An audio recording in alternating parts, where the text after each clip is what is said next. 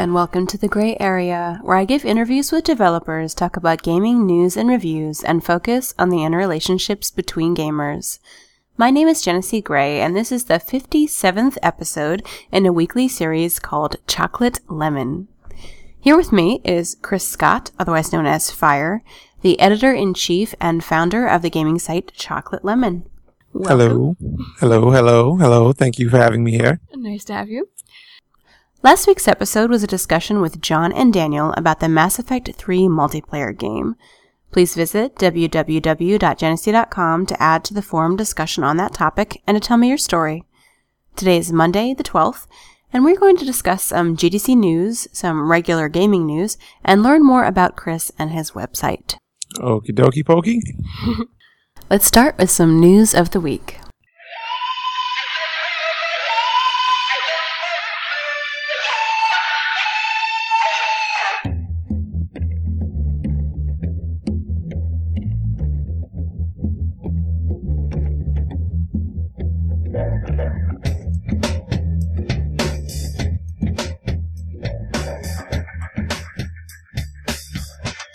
News of the week. Journey will be released uh, for us finally in the US March 13th for the PS3, and I hear it's pretty popular in Europe. I'm looking forward to checking that out. Uh, Warp is coming out for the PS3 and PC on the 13th as well. I had some time with Warp, and that was a really amazing game. Um, I Oh, think I tell think me. PAX, I think 2011, it debuted. Uh, I talked to Adam Sessler about it. I asked him what was his favorite game of the show so far, and he told me Warped, and I didn't expect too much from it, so I went over there and I checked it out, and it was a pretty simple stealth game, but the way that it was presented and the control scheme and everything like that worked so well with that game. I was just smitten with it, and uh, I didn't get a chance to review mine yet, but I because I've been playing a lot of Skyrim, you know, Ah, so. yes. So it's a really good game, and I think PS3 owners will be pleased with that, and PC owners are, are going to enjoy it too. But if you want achievements, you know, it's all about the Xbox right now. okay. So is this kind of like a first-person shooter stealth uh, warfare game, or what? What's the premise? Okay, so Warp is you're a tiny alien, and you're abducted, and you're in this research facility, and you basically have to escape. And now you get different powers throughout the course of the game. You can possess scientists, or you can move through like items, and um. There was a game like that for the Genesis back in the day. I think it was called Haunting, where you played as a ghost and you had to scare the family out of the house. it's sort of the same three quarters sort of view where you're looking down at everything and you're making things happen to get to your goal. Okay. And uh, a lot of games haven't took, taken that approach in a while because a lot of the stealth games are Metal Gear or yeah. some case Alpha Protocol, depending on how you play it. So this is the first time where you actually have to think about not being seen because your character can't sustain a lot of damage. So it's a really throwback game. Neat. All right, I like that. Silent Hill Downpour for the Xbox 360 and Resident Evil Operation Raccoon City both come out on March 20th. Raccoon City for the Xbox and PS3 for those who prefer the really scary. Yeah. Yeah. I mean, hold on, just started to cut you off, but I don't think Silent Hill has been scary for a while. I just got Downpour. You don't think so? I, I, you know what? I started playing uh, one, two, and three. I played those three first, and then I kind of really enjoyed Shattered Memories on the Wii. Mm-hmm. Everybody hated it, and it's like, oh, this isn't Silent Hill. This is, you know, a detective point and click game, and they they hated it. But if you gave the game a chance and you just say, okay, I'm gonna immerse myself in this game, it was actually pretty uh, rewarding, even though it wasn't traditionally scary because you really couldn't fight anything, and the monsters looked kind of silly, but the tension was there. With uh, I think Homecoming, the one on the next gen consoles, that really wasn't scary. It was more so an action game with the name Silent Hill on it. So Ah, okay. So they've changed a lot since the first couple. I haven't played any of the more recent ones. yeah, Okay. Well, that maybe I'll have to check it out then. yeah, I'm I'm, t- I'm telling you, you will love Shattered Memories. You will love. I, I don't know how you feel about uh, Homecoming, to be honest with you, because it was a really hit or miss game. Uh, Silent Hill 4 The Room is just eh, like you know, you get it, you play it. Silent Hill, it does keep with the lore and everything, but it's just meh at the most. Okay. But uh, Operation Raccoon City, I'm really looking forward to that. See, I enjoy the old uh, Myst game where you solve the puzzles and, and things like that. So a combo Silent Hill Myst game would, would interest me. Yeah. A new AI called Angelina is a game developer. In an interesting article I read by Megan Geuss, Angelina, which is a acronym for a novel game evolving lab rat, that's what Angelina is, is an evolutionary evolutionary project by Michael Cook, who is uh, a PhD candidate right now at the Imperial College in the UK. And Angelina, this AI, generates computer games from scratch. Uh, it uses several elements to combine together, uh, creating subtasks called species, and all of these together form a whole game. And she's created many games, some of which I will probably put a link in the show notes for if you want to check out. But it's kind of interesting that she is able to independently create games using these maps uh, of passable and impassable areas, and also using some basic rule sets that define the way the player's obstacles move. So, kind of a neat concept that uh, AIs and computers can begin to create video games. They might give some of our developers, like Daniel, a run for their money. So look out, because we have algorithmic game developers who might phase you right out. Hmm. You know what? That is because my biggest thing with AI currently right now in developing is that rather than make the enemy smarter, you just give them more life and let them do more damage rather than program an enemy that reacts to things a lot differently. Mm-hmm. I don't know if it's because there's limitations with what you're doing where you can say, okay, well, there's only a certain amount of instances that you can react on or is just laziness. But I really think that something like that could really help because then that would change the single player experience drastically, I think. It will be interesting to see what certain rule sets are things that are chosen by the AI, things that are popular. Is it going to be the fun things or is it going to be the challenging things? Which is which gets the most algorithmic uh, positives from people? Um, right. Skynet. That's right. Yep. That's how it starts. That's right. Skynet is here to replace you with Minecraft. Minecraft. Minecraft, uh, Minecraft or a world of Minecraft or something like that. It's only a matter of time. Uh, in GDC news, uh, there's quite a bit for the GDC we can cover a little bit. But one of the interesting things that had nothing to do with the conference itself was that there was a protest outside by two men holding signs that said God hates game designers, which was sort of a shock and awe campaign to get people to look at um, what they called context hacking. What they were complaining about is uh, certain games they felt were out to monetize customers and exploit customers. And there's been this sort of back and forth, I guess, in game devi- design right now with the Mass Effect DLC and other things saying that, yeah. you know, do games, are games created for our pleasure? Or are they created as a business and how much of each? And so they were doing a protest of that. Now let's move to news of the week. Let's go with you first, Chris. What's your news of the week?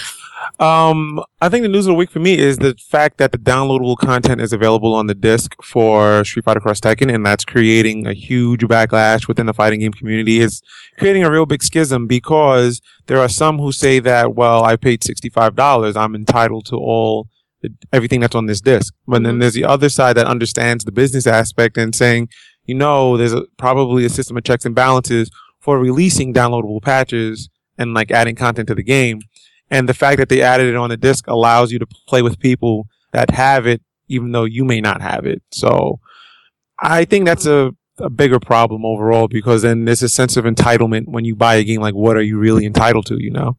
In kind of a similar issue to that, people assume if they buy the collector's edition, they're entitled to all the DLCs, you know, incoming. And if you look at it, you're paying, I think, ten to twenty dollars more than everyone else probably for a collector's edition. So, what does that entitle you to? Is the question. Yeah certain things I've noticed too with collector's edition. It depends on uh, the company that you buy it through, but some of them I feel like are worth it. Um, I know the Star Wars: The Old Republic collector's edition was really impressive.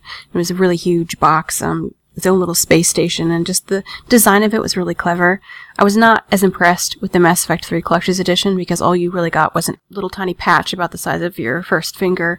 Uh, the musical score and an art book, but they were all the size of a standard DVD case. Wow. So I felt like if you're going to pay another fifteen to twenty dollars, I don't know. I kind of expected a little something more for that. I mean, at the same time, you got to figure out what are you going to do with these collector's editions. Since I also run a video game store, I see a lot of people coming in to pre-order because they want a skin for a character that's on the disc that you will probably get free or unlock at some point in the game normally. That does make a lot of sense. It doesn't because the the one that really tipped me off to this, excuse me, is when Halo I think ODST came out and you could play as Sergeant Johnson. Mhm. Now everyone was going crazy for that, but you never see the character model for Sergeant Johnson because it's a first person shooter. So it was kind of lost on me as to why. Like, you know, Oh, do you hear a voice? Is it a different voice? oh yeah, it's a different voice. It's you get all his quips and everything like that, but you just get the same hands and feet and like gun animations that the other characters have. So Oh man, that's funny. are you going to PAX this year or no? Oh, I wish, but no, no, not this year. Yeah, it's fun. It's really it's a really good trade show in terms of trade shows. Uh, I like PAX more than I liked E3. When I went to both of them in 2011, I had more fun at PAX. E3 is basically a bunch of devs just jerking off their product in your face. They're like, "Oh my god, this game is so good. You should give us this." Blah blah blah. And I'm Okay. like, "Can I play the game, please?" And they're like, "No, you can't because this is a build that's not done. So we don't want to give you the wrong idea. But you can watch these videos that we put together." But I'm like, I just, I just want to play video games. That's why I came here. You know. Well, that's one of the things I liked about GDC this year that they were saying. I did not attend myself. They were saying they had experimental gameplay sessions where they had two-hour sessions. Um, I think it was Friday that you could see the prototypes and get a chance to actually play them at the convention center, which is pretty awesome. And they weren't just saying, like you said, look at this video. You could try the the prototypes and then get the feedback, and that would probably change the way the game ended up evolving. Yeah. See, that's more. I, I don't know. I just think that everyone's afraid to do something like that because so many studios are shuttering because sales are dismal, and then it, it's just a stat safe for gaming. To be honest, like back in the '80s, like '90s and stuff like that, companies were just doing stuff. You know, like there's so many bad games out there because people weren't afraid to fail. But now everyone, I think we are, though, instant deciders. Uh, I mean, a game comes out, and within the first day, everybody has made a judgment on that and made a decision if that's a good game or not. We don't really give it the time or the playthrough to make an informed decision. I would think having a prototype of something would probably be a little bit scary. It's like a, an ultimate beta test. you know, it's like going on that first date and you just letting it all hang out. You're like, you know what, this is how we are. You It'll get better, I promise. it'll get better, but this is what you're going to get yourself into. So I, I just don't know. I think a lot of it has to do with internet culture and the fact that people tend to mob. Like no one, like if you talk to a person alone about a game, they'll be a lot more receptive than if you went on a forum when every one person starts flaming that everyone does it or one person's defending and then they're all just arguing points. Like I believe there's no such thing as an inherently bad game. I think developers try their best to put out whatever it is that's closest to their visions. Now, some games may have issues. Some games may just be mailed in like, okay, well, this is shovelware. and you can tell what shovelware is or not. But, um, I've liked some games that, you know, they got really bad scores, but the concept was solid. It's Mhm. just the execution was just lacking. I don't know if it was the fact that they didn't have the budget to get the right people or it's just general apathy. But I just don't believe that someone, if they put their lives into this game, because a lot of these devs, they put a lot of time in it. Like they spend hours there. Oh, definitely. Yeah. So it's crazy. It's really crazy. Like, I couldn't do it. I really couldn't do it. That's why I couldn't be an artistic type because I couldn't go to art school and have my teacher tell me my sculpture is crap because it doesn't follow some rules that some dead guy set years ago, you know? Like, taking a critique is definitely a whole other skill um, to be objective about your work that way i don't know if game developers are taught that as well or how since they're working in a team how personal they take any criticism but definitely yeah that is a skill for sure. And i think a lot of times like you were saying with silent hill people get into a like a specific story or a specific genre and they say it's supposed to be like this. I think that's the same thing that happened with other m. Um, yeah, you know, I, I thought that game was okay. I had issues with, and I've already said that on podcast before. I had issues with the map and the darkness, the physical darkness, and not being able to find my way and stuff. But the story didn't offend me. I wasn't like, oh, you know, Metroid. This is a break from my usual Metroid. I'm going to freak out and I can't take it. You know, people just like things to stay. They like the characters to do what they're supposed to do, and sometimes if the game's different than they expect, that in itself is a fail. yeah. I think it's brand loyalty too. It happened with uh, Castlevania Lords of Shadow. Like it's a Castlevania game, and Kojima did it. And if it wasn't Castlevania, and if it was just called something else, Lords of Shadow, or just Lords of Shadow, it would have been a decent game. It would have been a God of War clone because mm-hmm. that. I mean, Devil May Cry set the precedent, and then God of War came in, and then you have a million characters like that. But the story was told well. The graphics were pretty good. Yeah, it had its flaws, but it was a strong game. But because it carried the title of Castlevania, and it wasn't the traditional 2D hand drawn, everybody was up in arms, like, "Oh my god, this game is terrible! What is Kojima thinking?" Oh, like you took too many liberties with the story. He was he's not supposed to be Dracula, you know. So Mhm. people have to learn to let go of certain preconceived notions that they have of titles. Like, yes, all apples are supposed to taste like this, but apples come in different colors and have slightly different tastes depending on the, what type of apple you get. You know. I think it's interesting uh, the news that's going on this week as well with the Mass Effect 3 ending. People are just up in arms about uh, the fact that BioWare is supposed to be known for giving you all of these options with your characters and having your options that you choose affect the story in some way. And then we get to the ending, and people are saying that the ending's choices are not diverse enough based on the fact that they have come to expect their choices to make some sort of a difference, and these three endings are, are too close to each other. So we actually have a demand a better ending for Mass Effect 3 group um, on Facebook, which I've seen it's got like 13,000 likes right now. Um, and people are trying to write letters to BioWare, basically expressing their displeasure and trying to get them to to change or add an extra conclusion to this. I think that is. See, I got back into the gaming community when I started doing Chocolate Lemon full time. Mm-hmm. So I've seen a lot of, I've seen this a lot. It's just, it's that weird sense of entitlement because they're not happy with what the developers and what everyone worked on and they felt that was a good product. They're not happy with it. So they want them to change because they want to feel like what they did was worth the time. I think those three endings were how the writers intended it to go because you don't want to leave it in such a way that it's open ended and you're going to get a fourth, a fifth, a sixth. Like things have to end. They have to end. Like I was upset about the Gears of War 2 ending. I was really upset about that because rather than make a political statement, like I think Cliffy B could have just ended the series right there and said, you know what? War sucks. This is what it is. This is like, this is what you pay. But no, you get that ending and you have another Gears of War coming out. Like it, it there comes a balance between making money and then keeping your artistic integrity. You know, if they would have took the cop out and said, let's do these endings so we can leave the door open for another sequel so we can make another X amount of dollars. Absolutely. How they many would've times can Shepard die? I mean, and be reconstructed, really. Ex- exactly. Like, okay, you know, there's a piece of hair of him over here. We got like a flap of skin over here. We can rebuild him, you know? So, We'll see I- if there is another. I mean, th- it's kind of. I don't want to have spoilers for people, but I, I would think this is the last in the series. But you never know. I mean, we could see Mass Effect Four if if there's a huge call for it. I don't know. and you play as a completely different character. It would be interesting if you couldn't play as Shepard or you were, see, if you did Mass Effect 4, it would have to be some sort of prequel between each game sort of thing where you're covering stories that weren't as major as the Reaper invasion, mm-hmm. but they were still pretty big.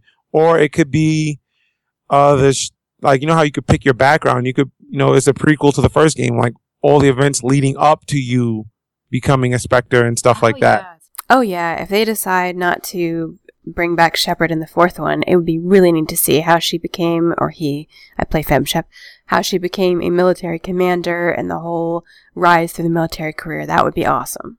Yeah, see, there you go. Problem solved. You get to play Shepard, you get another Mass Effect game, and you get to say, okay, well, this stuff carries over and and like my Shepard was like this from the first game. So there you go. Okay, back to your news of the week. We we had a tangent. Okay, sorry, sorry, sorry, sorry, sorry. Um the downloadable content thing, that was a big one. Um it's been pretty quiet here in New York. I've just been working on PAX stuff, getting ready for PAX East. I have been just playing Skyrim because I'm behind on the times because I don't get to play that many games. So getting Skyrim was pretty awesome for me. Um, I got to see California, which is really nice. I get to travel out to California for a little bit and I got to go to a few arcades and I got to see, uh, cause New York doesn't have any arcades anymore because Chinatown Fair closed. So having that experience here in America was pretty good because usually when I go out to Tokyo, I, I arcade crawl like all the time. So we have arcades here, but they're mostly populated by ten year olds. yeah, I mean times are gone for people like us. You know, I feel so old sometimes. Well, in California, are they really uh, kind of like Tokyo, where they're really huge and everybody uh, goes to them kind of the beach area? Uh, it's like, well, I went to final round. That was a bowling alley slash arcade, which I kind of respect because I don't think American gaming culture could support an arcade. Just looking at how Xbox Live is, it just wouldn't happen. Mm-hmm. So it was an arcade and it had Japanese style cabinets and it was a bunch of games and it's pretty diverse. So I had a pretty good time with that. They had a photo booth, which I took pictures on. Uh, I played uh, like a lot of Street Fighter, obviously, played some Tekken. I played, uh, some shooting games because, you know, I love the on a rail shooters. So I, I cheat. I'm a, I'm a huge cheater and I start, uh, chopping the trigger. So like, Ah, okay. yeah, so I'm a Oh. cheater. Uh, I is there a rule for physical, you know, physical shooting games like that? You you have to hold it a certain way and play it. Well, no, no, there's no rule. It's just that, you know, people don't want you to cheat because they want you to spend the quarters because those machines are designed for, to eat your quarters and everything like that. So that's what it is. Um, but you know what it is about America? Uh, it's just going to be a, a rant and a tangent, but I feel that console gaming, while good and it's helped gaming grow, it's also hurt the actual social aspect of gaming because no longer do you have to go up to your friend's house, you know, bring your games with you in your book bag mm-hmm. or you go down to the local arcade and you have to wait in line and you're just there with other people. And now it's just Xbox Live. I make a party. Hey, you're in my party. Okay, let's go play some games against other people. Okay, yeah, I can say all this horrible stuff. Because I don't you- see you. I don't see you, you know, I can talk all this trash. And then that's it. Like there's no repercussions for anything like that. And, you know, I'm 29 and I grew up where if you said something about someone to their face, you got hit. Now I think a lot of these kids, they can't, they, they, they can't fathom that. Like they could say a bunch of horrible things and they don't feel like their words have any meaning or any gravity to them because it's online. Mhm.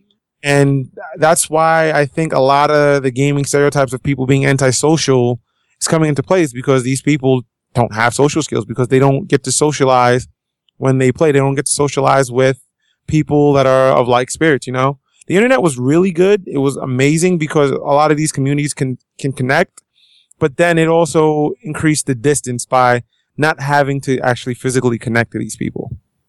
I think that's true on a general sense for sure. Um, certain things I find have kind of an exception to that. Like one of the things lately I'm doing for my news is uh, Mass Effect 3. I've started doing the multiplayer, and I was really into the demo. Um, not not a huge first person shooter person myself, although I'm trying to kind of increase my skills that way.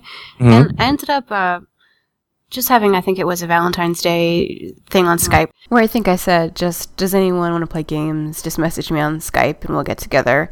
And I got a couple people that I just knew from, from Facebook but didn't really know very well. Mhm. And we ended up forming a uh, Mass Effect 3 multiplayer group. So now every, pretty much every night, um, probably tonight too, I'll end up meeting with them and we'll play like just shooting stuff and, you know, laughing around and hanging out on Skype. So that was kind of nice. Yeah.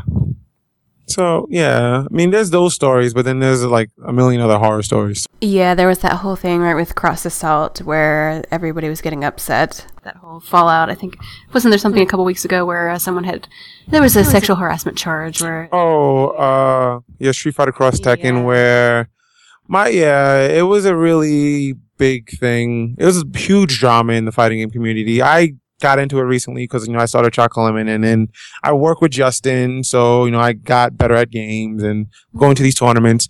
And uh, I've noticed a lot of things within the community. There's a lot of hypocrisy and stuff like that. They say they're accepting, but new players, if they ask for something, they're told to shut up. They're noobs, get better. And I just cleaned it up. I, I definitely cleaned it up. And it's definitely a level of politics and just like popularity contests. I was fortunate because I had, you know, a pretty good lead in Justin saying, oh, co-signing for me. So a lot of the top players and a lot of people never really said anything to me because, oh, if Justin is hanging out with this guy, he must be pretty cool. But it's pretty daunting for, you know, a new player. And I can imagine females because they feel that the fighting game community is like this boys club, like it's the gentleman's club. We're Mhm. fighting, you know, we're competitive, we're cursing, we're, we're being politically incorrect, you know, we don't have to worry about, you know, offending somebody because, you know, we're all thick skinned here, you know, it's just a part of the game. But at the same time, there has to be a line. And because the guy Aris felt, feels that, you know, misogyny and sexism is a part of the fighting game culture, which is troublesome because a lot of people share that sentiment. Mm-hmm. That's not necessarily the case. Like, there's a difference between trash talk, like talking about your skills, like, oh, you can't beat me. You're so bad. You learn how to block. And then there's another thing about talking about a person personally, like Right. saying how big are your boobs, you'll show this, show that. That has nothing to do with the game you're playing. Well, you have a lot of professional gamer friends, and I've seen a couple episodes of Chocolate Lemon where you're hanging out at tournaments and stuff like that. I would imagine that there's a lot of, you know, trash talk about your gameplay, but do people turn and say things like, you know, I'm going to rape you or something? I think that was the quote that happened, and then, and then the offense was that, you know, like personal saying like, I'm going to rape you, meaning like, of course, I'm going to beat your character. I'm Yeah. taken in a personal sense, but they say things mm. like, you know, I'm going to take you out back and Uh, yeah, I mean, okay, among friends, like, yeah, we say like ridiculous thing among friends because, you know, we're all friends and stuff like that. And it's okay in those situations. But usually for the most part, my experience is that people have been respectful more or less. Like they've talked trash. Oh, you're free fire, blah, blah, blah. You can't block, you know, stop mashing or whatever. I've had one instance where I had, you know, to tell somebody, shut the F up, you know, but, and they did but they only after I just you know got frustrated. I think this was at Evo, like this is like the biggest tournament for Street Fighter, and it was like my first time at Evo, and I was kind of out partying the night before. You know, I shouldn't have been, but I was. So I had the early bracket. So I was up at like 7 a.m. and I'm downstairs, and you know how it is trying to wake up after a night of partying. Mm-hmm. So I'm playing Street Fighter and I'm playing this guy's friend, and this guy would just not shut up, and he's just talking shit, and it's okay, it's okay, but you know, after a certain point, I just turned around and I'm like, "Yo, could you shut up? You know, it's eight in the morning. I understand that you want to support your friend and get hype and get all this other stuff, but dudes just woke up. like, right. like, come on. Like, if you want to go outside and you want to fight about this, we can do that. You want to play me? We can do that. I'll play you for money. Just shut up. I want to concentrate on my match. I have a hangover. Leave me alone. You know? And how did he react to that? He he just he was like oh oh he like he was just stunned like no one's ever said anything to them and i think a lot of these people if somebody says something to them they like they just snap out of that mentality you know Uh-huh. so it's pretty funny um Yeah, I don't know. A lot of times when I play, I don't want to talk because I'm concentrating. Surprise. Yeah. You know. yeah i mean i don't talk either like i hate talking during certain games like games like halo mass effect multiplayer uh call of duty like the shooting games where you need communication Mm-hmm. then yeah, you have to talk games like that are co-op. You know, you have conversations to go along with what you're doing. Like if you're playing the Castlevania one that's four player, then you know you're talking. You know, you're just catching up. But like fighting games, I want to concentrate. I want to focus on what I'm doing. Like I don't need you talk. I don't need commentary. You know, like okay, you can talk shit after. You can you can talk all the mess you want after. Just let me play my match. Like you can say he beat me, and you know I'll accept it. Like yo, I lost, but just let me concentrate, man. Right. Just, just All right, let's back up and uh, start with you a little bit. yeah. Um, let's start with your favorite games and how you ended up becoming a video game addict. Oh wow, I I was always a gamer when I was a little kid. And my first memory is of me sitting on my mom's lap trying to play Mario Brothers One.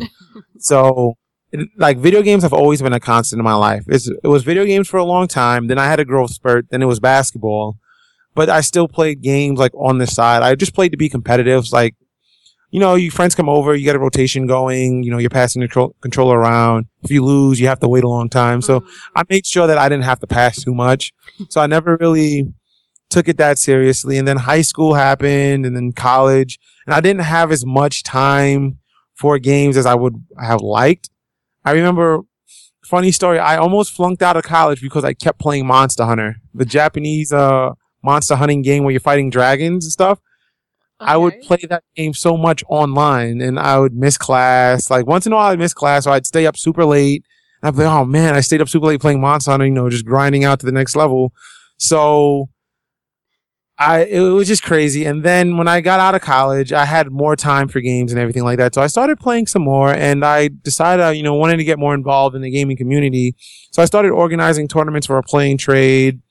And then I met somebody for channel.tv. I don't know if they're still around, but they wanted to do a gaming five minute show with me and Justin because I knew Justin at the time. And we decided that it would be easier if we just started a site and we just started a site. So I really got into it. Is he the, the Uh, person that I see in the web series? Because you don't really introduce yourselves. The one I Oh, uh, Justin is like the negligent father that he's always around. He leaves me at home. He's always traveling the world and fighting people in Street Fighter. So I'm here manning the fort with just Eric or TJ or whomever wants to spend some time with me on camera, you know? So what's the story with chocolate lemon? The name. Oh yeah, okay, okay. It All right. sounds Choc- delicious, but I not know. Okay, so it's a weird name, but it's more. At first, it was a joke on uh, me and Justin, Justin and myself, actually, because I'm brown. He's like you know, kind of yellowish, so chocolate lemon. But it became a little bit more than that. It became a philosophy because we wanted to have something for everybody. We wanted to have the hardcore gamers be able to look at something we're doing and be like, you know what, that's kind of cool because I know so and so or I know what he's talking about. But then we want the people that aren't into it, like the casuals or you know the moms, the girlfriends, the boyfriends who aren't players, to be able to watch it and and look at some of the stuff that we do and enjoy it for what it is, even and like learn a little bit of stuff while you know they're whoever they're watching it with is enjoying the show. That's why the show is the way it is. Like we don't want to make a hardcore show that's just talking about this, that, and the third because there's a million things out there like that. And uh, let's be honest, everyone feels that they can do it better. So we're not going to try to compete. We're just going to say, you know what? We're making a show that's watchable and it's fun. And you learn a little bit of stuff. You get to see the inside of the gaming culture a little bit if you're not there. And if you're already in there, you can see people that you know or, you know, find out about some things that you might not have been aware about, you know? Okay. So you're saying uh, one's sweet and one's acidic. Yeah. yeah, pretty much. Chocolate it's- lemon. Yeah, you know, it's two different textures, two different colors. I think it's like striking, you know, when you think about like, think about a chocolate lemon, you're like, whoa, holy crap, you know? Right. So we try to have a little bit of something for everybody, a little bit of sweet, a little bit of sour, depending on what your tastes are, you know? Like I love lemonade and I love chocolate, so it kind of doesn't work for me, but there's people out there that like lemonade and hate chocolate, you know? Okay. And I know you have the web series, and it sounds like you also have a podcast that's affiliated with the site. uh, okay, this is a long, sad story. I don't know if you can edit in some violins, but I will Okay. tell you, I will sing you the song of my people. Mm. uh, when we first started, we did two podcasts. I did Champ Mountain, which is focusing on like the competitive side of gaming, and then my friend Wally did Geek Fist, which is the now official website uh, podcast of Chocolate Lemon. And the reason why I decided to discontinue Champ Mountain and keep Geek Fist is because I'm doing too much.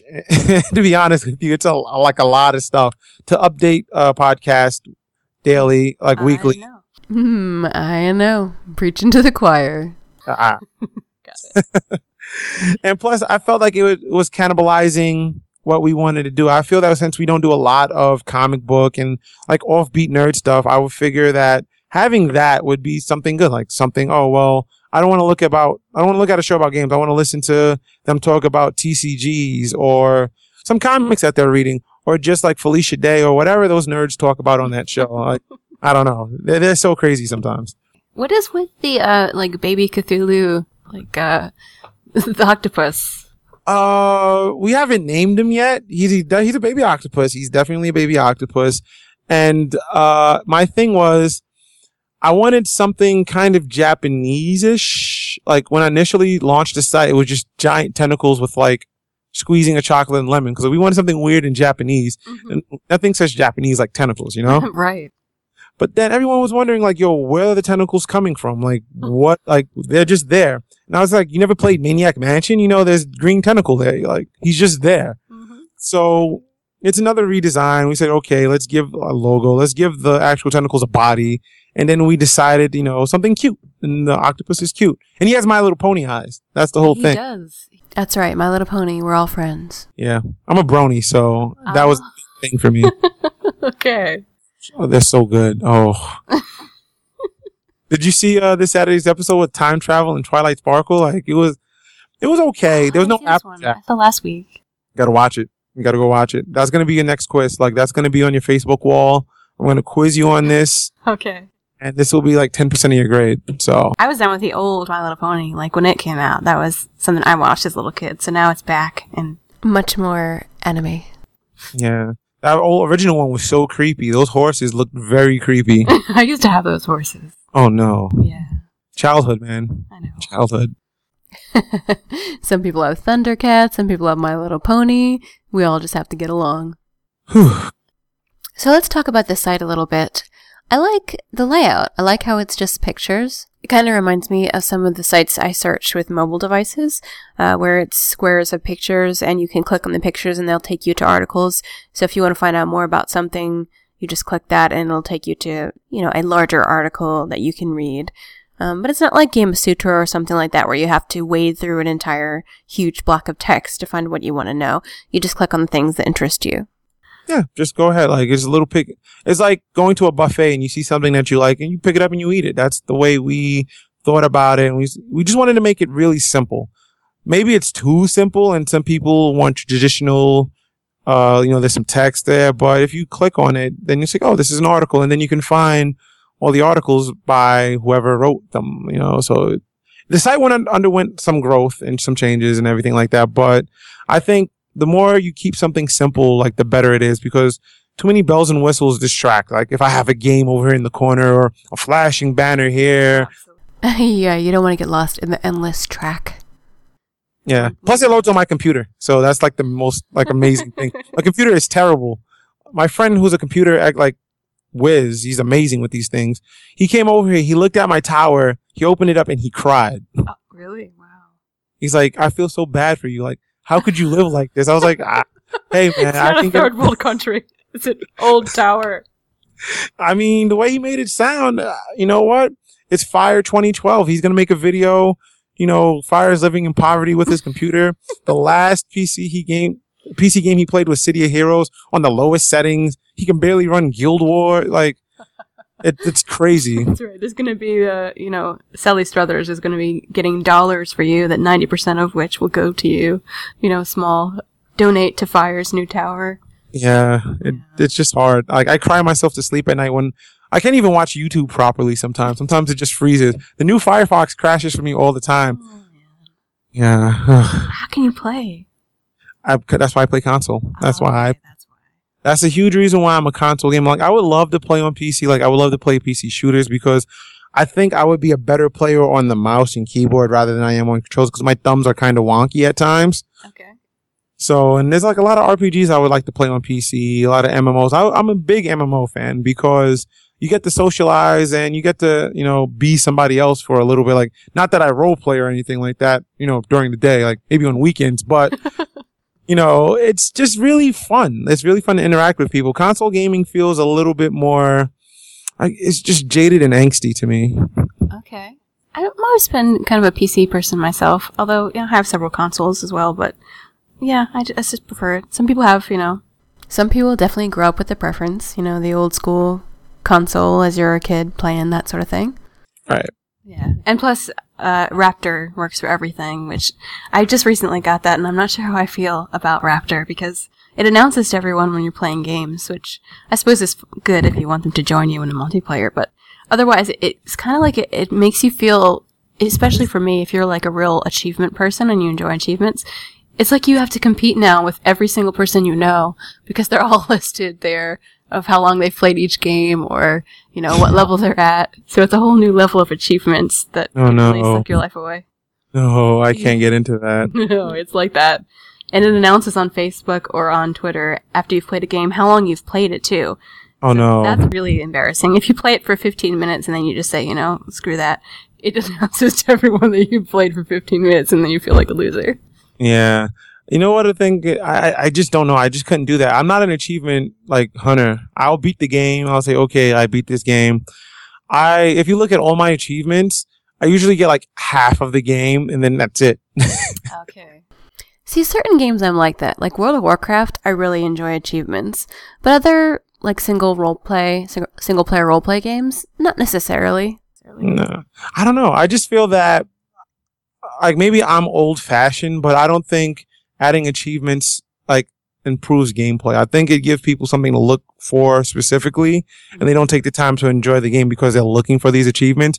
I miss the days where you played the game and you played through it a lot because you liked it, not because you wanted to get a thousand points on it, you know? That's true, although it can have replay value, I find, because I'll play a game through once and then I'll say, you know, like, uh, let's say Deus Ex Human Revolution. Right. I'll play it through a second time just to get, like, the stealth, stealth achievement, even though that's not my style of gameplay. Like, I, I'm pretty much just like melee, run in your face and hit you. So Yeah. I, I play that way, and but then I'll go back and I'll replay it just for the purpose of getting that set of achievements. So in some ways that's good, but if if you alter your gameplay to get all the achievements the first run, I do agree that's kind of lame. Yeah, I just I don't know why. And my thing is, okay, so I have uh, almost 30k in gamer points. What can I do with that? Like, my e peen is bigger than his e peen. like, what does this mean? Right, right. Okay. Uh, well, let's talk a little bit about GDC. There's not a whole lot, um, unfortunately, unless you were there to actually hear Yeah. the panels that you can really discuss.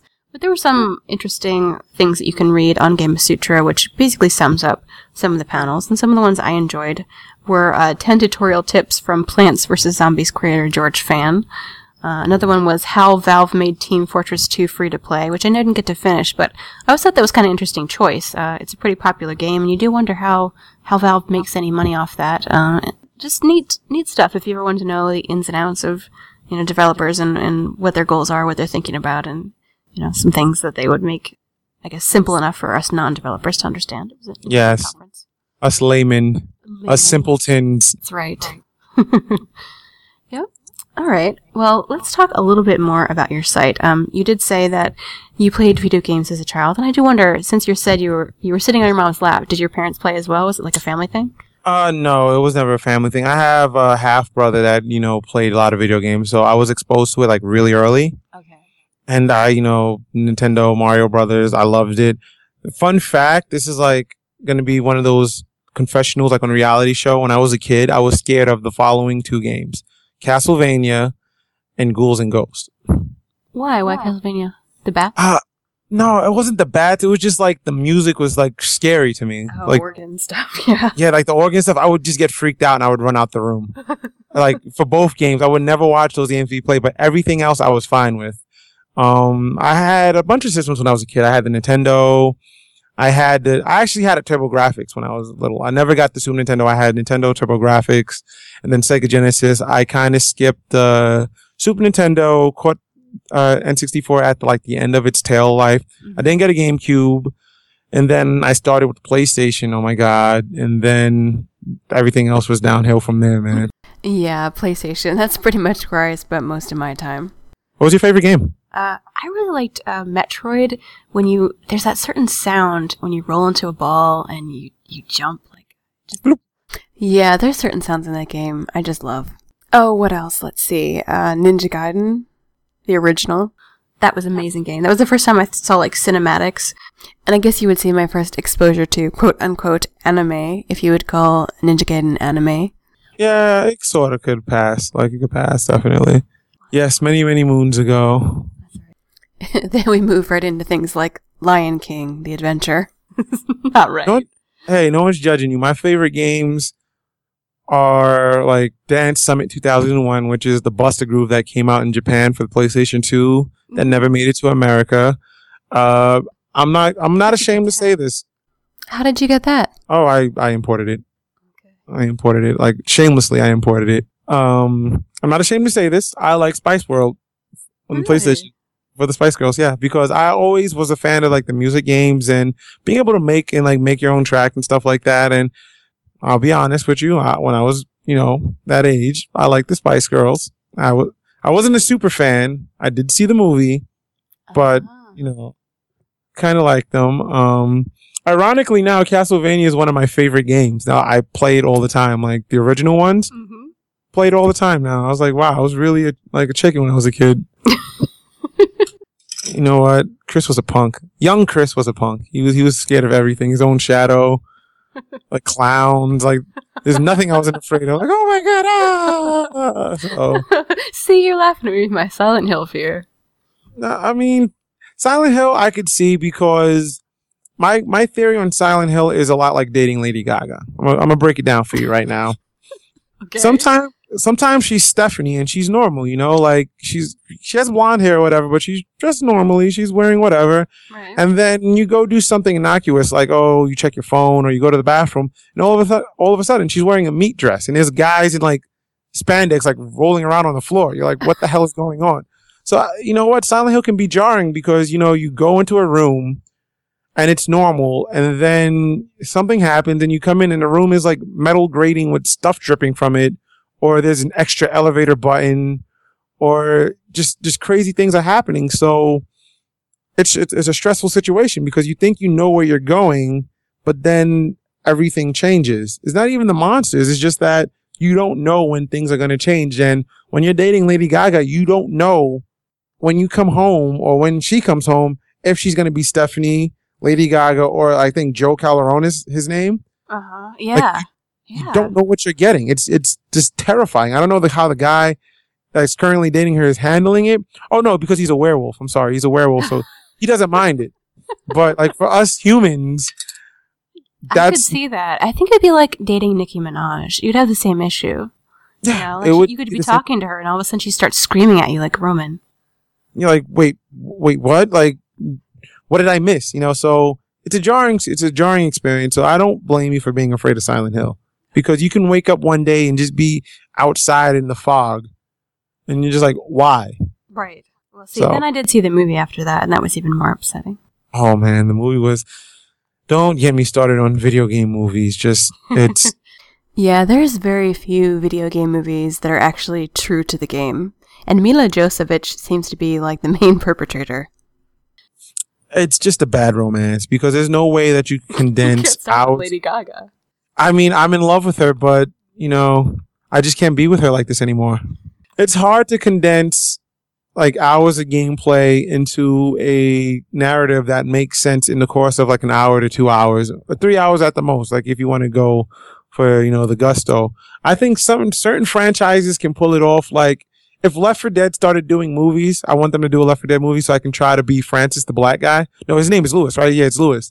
I think I would make a good Lewis, but anyway, I think because Left 4 Dead is episodic and you have four different scenarios, you can do a movie based on any scenario and it stand alone by itself. But if you do something like Silent Hill or Resident Evil that has such a rich history, it's the same with comic books. You can't pick and choose from any part of the timeline and put it together and make a movie out of it. It's just, it just can't flow. Like, I think Heavy Rain could have been a movie, uh, a pretty good movie told from four, uh, the four different perspectives Mm-hmm. That interacted at some points. That would have been a really good movie. Silent Hill, you can't do it. Um, You don't enjoy the Resident Evil series? I, I look at it and I'm like, I, I don't know what's going on. Like, why are you running up the side of a building? Why? well, what, just what is going on here? Like, where are you in the Resident Evil actual storyline? Are, is it going to be like a Harley Quinn sort of thing where a character that's not originally in the lore is created and then added to it like later on because she was a cartoon character before she was ever in the comic books and everyone loved Harley, so they put her in the comic books. Mm-hmm. So I don't know what Milla Jovovich is like doing, you know, like are, are like, uh, uh, like maybe I'm just old fashioned, but I just don't think certain things should be done. Like how when they did the Mario Brothers movie, we all Oh, remember I, that. know- I wouldn't even see it. I'm sorry. It was too upsetting. I couldn't even I- see it. I saw it and I, I just felt empty. I just felt so empty. That Double Dragon movie. Oh, no. I wouldn't see it. Oh my god. Uh, what other movie did I see that was video game related? Oh, there was one weird movie that would have actually made a pretty good game called Stay Alive. Like if you die in the game, you die in real life. You know, you take a look at it. It's, it's cheesy, but the like it would have made sense as a video game Mhm. because you're trying to keep yourself from dying. So that would be an interesting game. There was another game like that called I think Shadows of Destiny on a PlayStation where you're dying like every five minutes because you like someone's trying to kill you, but you can prevent that because you'll come back to life and go back in time like X amount of time before you died. So you have Oh, as you're trying to prevent it each time. Wow. yes. So something like that would be cool. Um, what else was? Oh, Gamer. That that movie. Oh, the reason why I didn't like Gamer is because King Leonidas was in it, and I you know, I swore by King Leonidas until I saw him in all those rom coms, and I was like, my my king. I I, I can't stand. be known as King Leonidas. yeah, What are you doing this game? He's like, "What are you doing in this movie? Why are you here with uh, Rachel from Friends? Like, what are you doing, Leonidas?" I I cry like whenever I see that happen. I like I just cry. Like I want to do like stuff like that. Like I want to actually break through and do movies and everything like that. But I want to be me. I don't want to be somebody in this movie and then I'm doing this movie and you have someone saying fire. Why? Why are you crying over this woman in the movie? That's not what you do. See, that's the way I feel about Wrath of the Titans that's coming up. I look at that guy and I'm like, Jake, go back to Pandora. What are you doing in Wrath of the Titans? You know? It's like, oh, don't fight that thing. No. like, like, I just sit in my chair and I just face palm and I just sigh when I see something. So it's okay. You can sigh along with me. All right, I'm grabbing the train by the rails here and turning it back to where what we need to talk about. Yes, yeah. I'm, I'm sorry. I, I, I go off on tangents. I'm, That's I'm okay. so sorry. Okay. Okay. All right. Okay. Back to your site. So I'm I'm trying to find the connection between you being a video game aficionado and then suddenly founding Chocolate Lemon because it sounds like to me you're traveling to a lot of tournaments, you're doing um, web series, you're meeting all these professional gamers, you are a pro gamer. Then all of a sudden, you know, like how did you go from after college where you're playing video games to suddenly being in, in the industry? Oh, this is a very interesting story. So after college, you know, I got a degree in philosophy and cognitive science. So I really couldn't do too many glamorous jobs because, you know, what are you doing with a philosophy degree? Like, Oh, no, perfectly suited to being in the gaming world. yeah, totally. I'm like, ah, I could think about some stuff. But, uh, after college, I worked in the doctor's office really like for three, since like I finished in 2006 because I went back because I, you know, did some other stuff. You know, I did a little bit of traveling before that, but in 2006, I finished school and then in 2009, I like, no, 2006, I was working in a doctor's office for about three years, like from six to nine. Like psychology? when you say doctor's office? No, not even. It was just a general practice doctor's office. Like I was doing paperwork. I had a full time job doing paperwork. So it was a really different sort of vibe. Like one day I just said, Hey, I want to do a video game website. Hey, Justin, do you want to do a video game website too? He was like, I don't really care because I'm playing Street Fighter all over the world, but okay.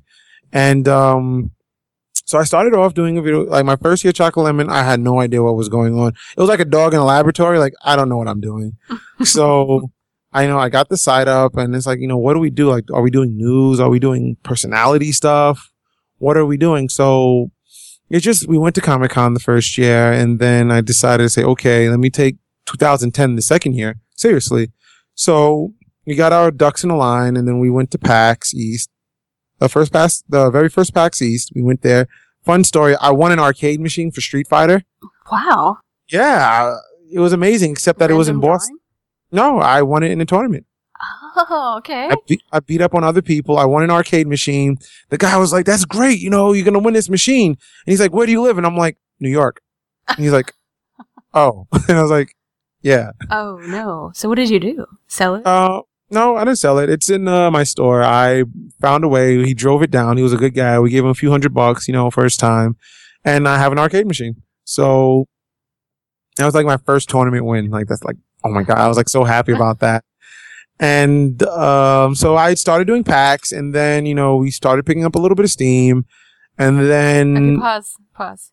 You're you're saying you're in your first tournament win. So you just decided to randomly enter this like as a newbie, or you had some sort of take us from the newbie person into a tournament. How you get into a tournament?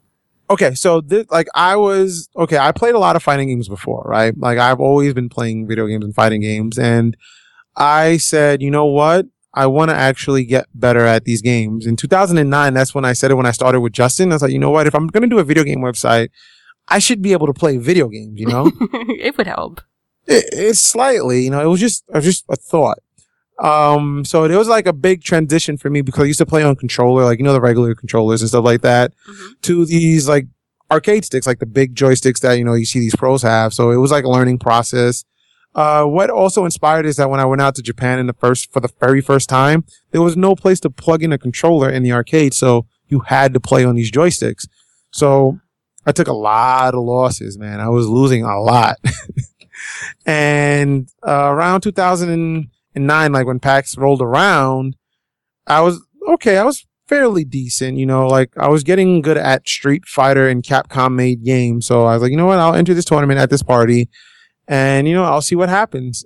Cause I, before that, b- before that tournament, I was always going 0 and 2. I'd show up to a tournament, I'd play in it, I'd lose. That's it. Every time. So it was one of those things like, okay, I'll play in it. And, you know, I started doing, I started winning. I was like, okay, I'm winning.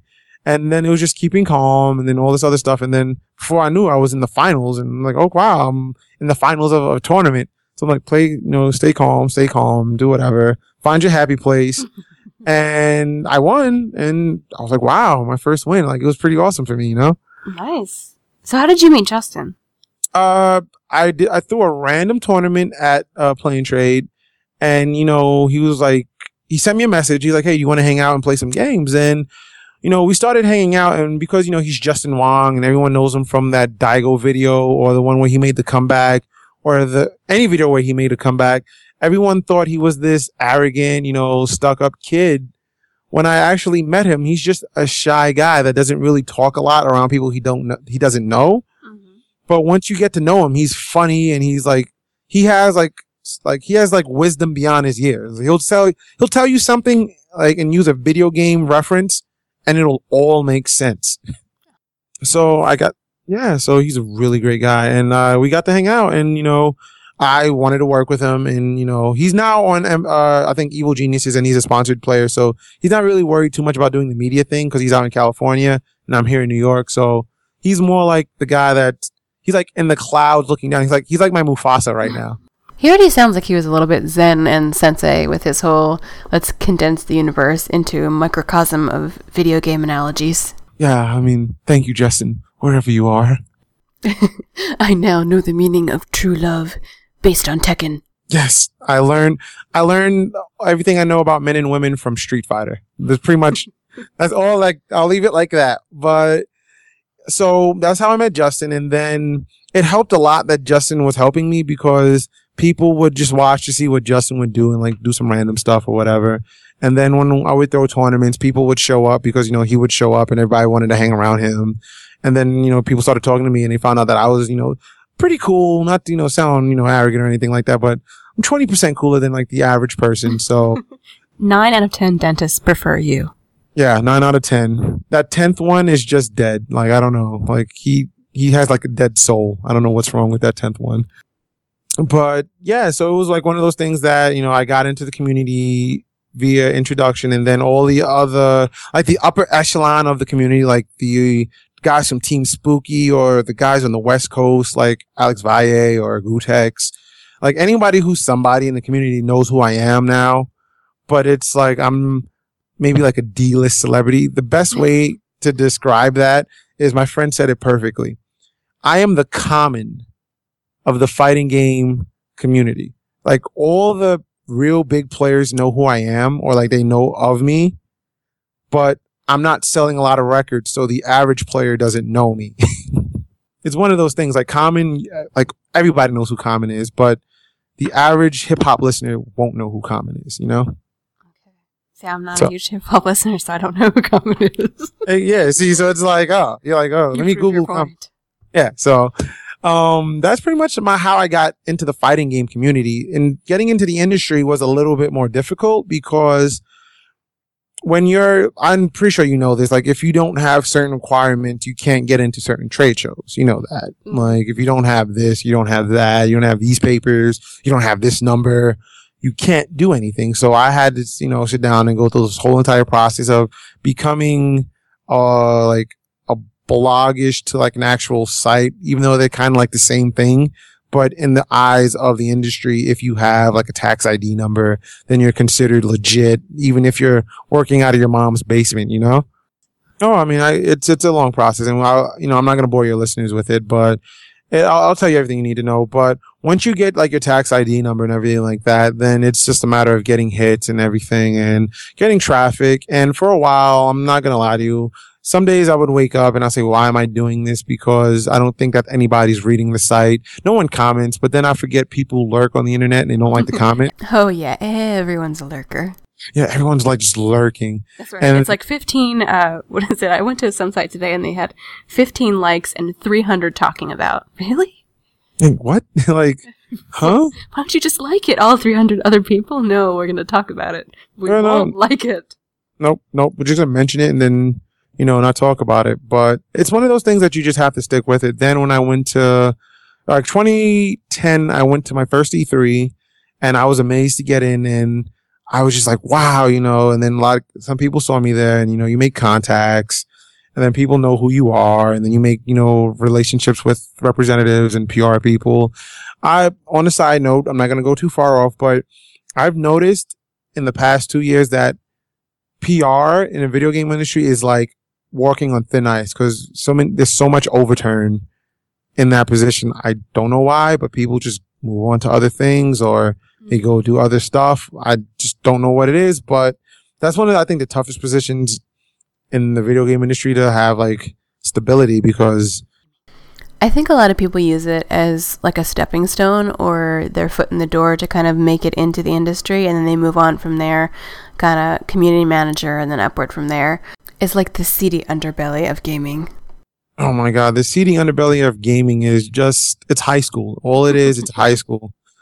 I thought, you know, after college and everything like that, the real world wouldn't be so focused on clicks and, you know, politics, but industry's just like that. If you don't know somebody, you're not going to get in there. Or if you're not doing something that X amount of people like, you're not going to be popular. So it's, it's a weird thing. I mean, I wouldn't, re- I wouldn't do anything else. Like I do love the industry. I love the people. I love the community actually. And my goal with Chocolate Lemon is not to so much, put the spotlight on the industry, but put it on the community because without the community, there's really no industry because without the people buying it and talking about it, it's just a bunch of nerds programming some stuff on computers, you know, like it has really no meaning unless it like resonates with the players. So I want to focus more so on the people. Like that's what makes gaming great. Yeah, there are personalities in the industry like Seth Killian. He's like a really good one. Cliffy B, all these guys, but they're, they were not rock stars until really the internet took off and everyone can see these guys and they can tweet to them. And it's like, oh, I love your game. And, you know, they know who these guys are now. Like, there is kind of like a game developer celebrity, um, like mini celebrity being a game developer. I mean, take Tim Schafer, for example. Yeah. You should so, that talk back. Yeah. Because if you interact, that's the biggest thing. Like, if people feel that they can talk to you. They're like, hey, you know, Seth, I don't like this, that, and the third. And Seth Killian writes back and says, oh, well. You're going to be like, wow, Seth Killian said, oh, well to me. yes. That's how I feel about Greg Kasavin. I'm like, Greg Kasavin talks to me from Bastion. And it makes me so happy. It's, you know, tiny miracles, man. That's what makes the world go around. Tiny miracles. That's right. Okay. Uh, we're getting ready to wrap up. Anything else you think we should know before we close? Um, okay. This is about ponies. Applejack is the greatest pony ever. you think so? Even with Granny? You know what? I love the Smith family. Like, I just love that entire family. Did you see the one where they uh, have to try to save the farm because there's not enough apple cider for every single person in town, and then the the other boy ponies come in with their super uh, futuristic machine that makes apples. Uh, apple cider. Yeah. I watched that episode. I love that family. I, I will stick by that family. I think is it, it's because of Applejack that I'm probably gonna marry a country girl. you know, it's gonna be her fault that I'm just gonna marry a girl from the country because I don't know. Will she just, have to have an apple tattoo? You know what? Eh, I'm gonna tell you a story. I'm gonna get if I win a major tournament, like a big, like multi thousand dollar tournament, I'm gonna get a cutie mark. And you know what my cutie mark is gonna be? what? It's gonna be a salt shaker because people are gonna be so upset that I won and I'd use my money to get a cutie mark tattoo, it's just gonna it's gonna be the ultimate troll. Okay, where are you gonna put it? Um, on, on my flank. That's where your cutie oh, mark goes. That's man. right. Okay, well that I see. So just even showing them will be a statement in itself. Be like, hey, hey, hey, check out my cutie mark. He's like, why do you have a salt? You know, and I'm like, you mad, bro? okay. You know, I'm tempted to draw you a picture of Applejack just for that. You know what? I would take that picture of Applejack. Okay. Do you ever use that app? It's called Draw Something. No, I've. You know what? I just got an iPhone recently. I used to have a BlackBerry. I had a BlackBerry for three years, and I was so happy with my BlackBerry. So much so that I got the same one three years in a row for some reason because you know I'm loyal. I'm yeah, very loyal. And then it came a point in our relationship where my BlackBerry decided to start deleting my contacts every two days, and you know I you know what? Then I got that iPhone and I'm just amazed. Like, I'm so amazed that I can actually make a phone call.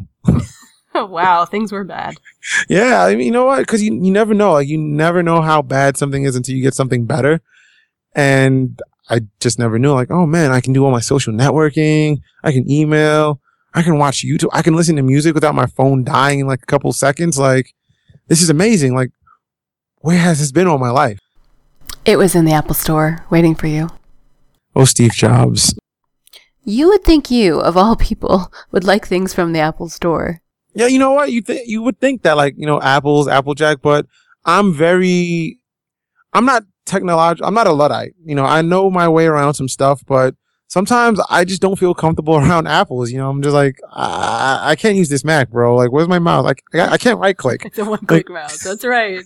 I, I don't know what I'm doing. I'm like, where, where is everything? Where's, where's my Windows key? Where's my control alt delete? Like, I can't function without Bill Gates, you know? See, I understand because I'm the opposite. Like, I was raised on Apple, you know, graphic design, all Apple, Apple, Apple, till this year when, uh, I had a PC built for me, and it took me like this whole year to figure out all these keys. There's no command keys. Like, where's my command keys? This mouse has a scroll wheel. I don't understand it.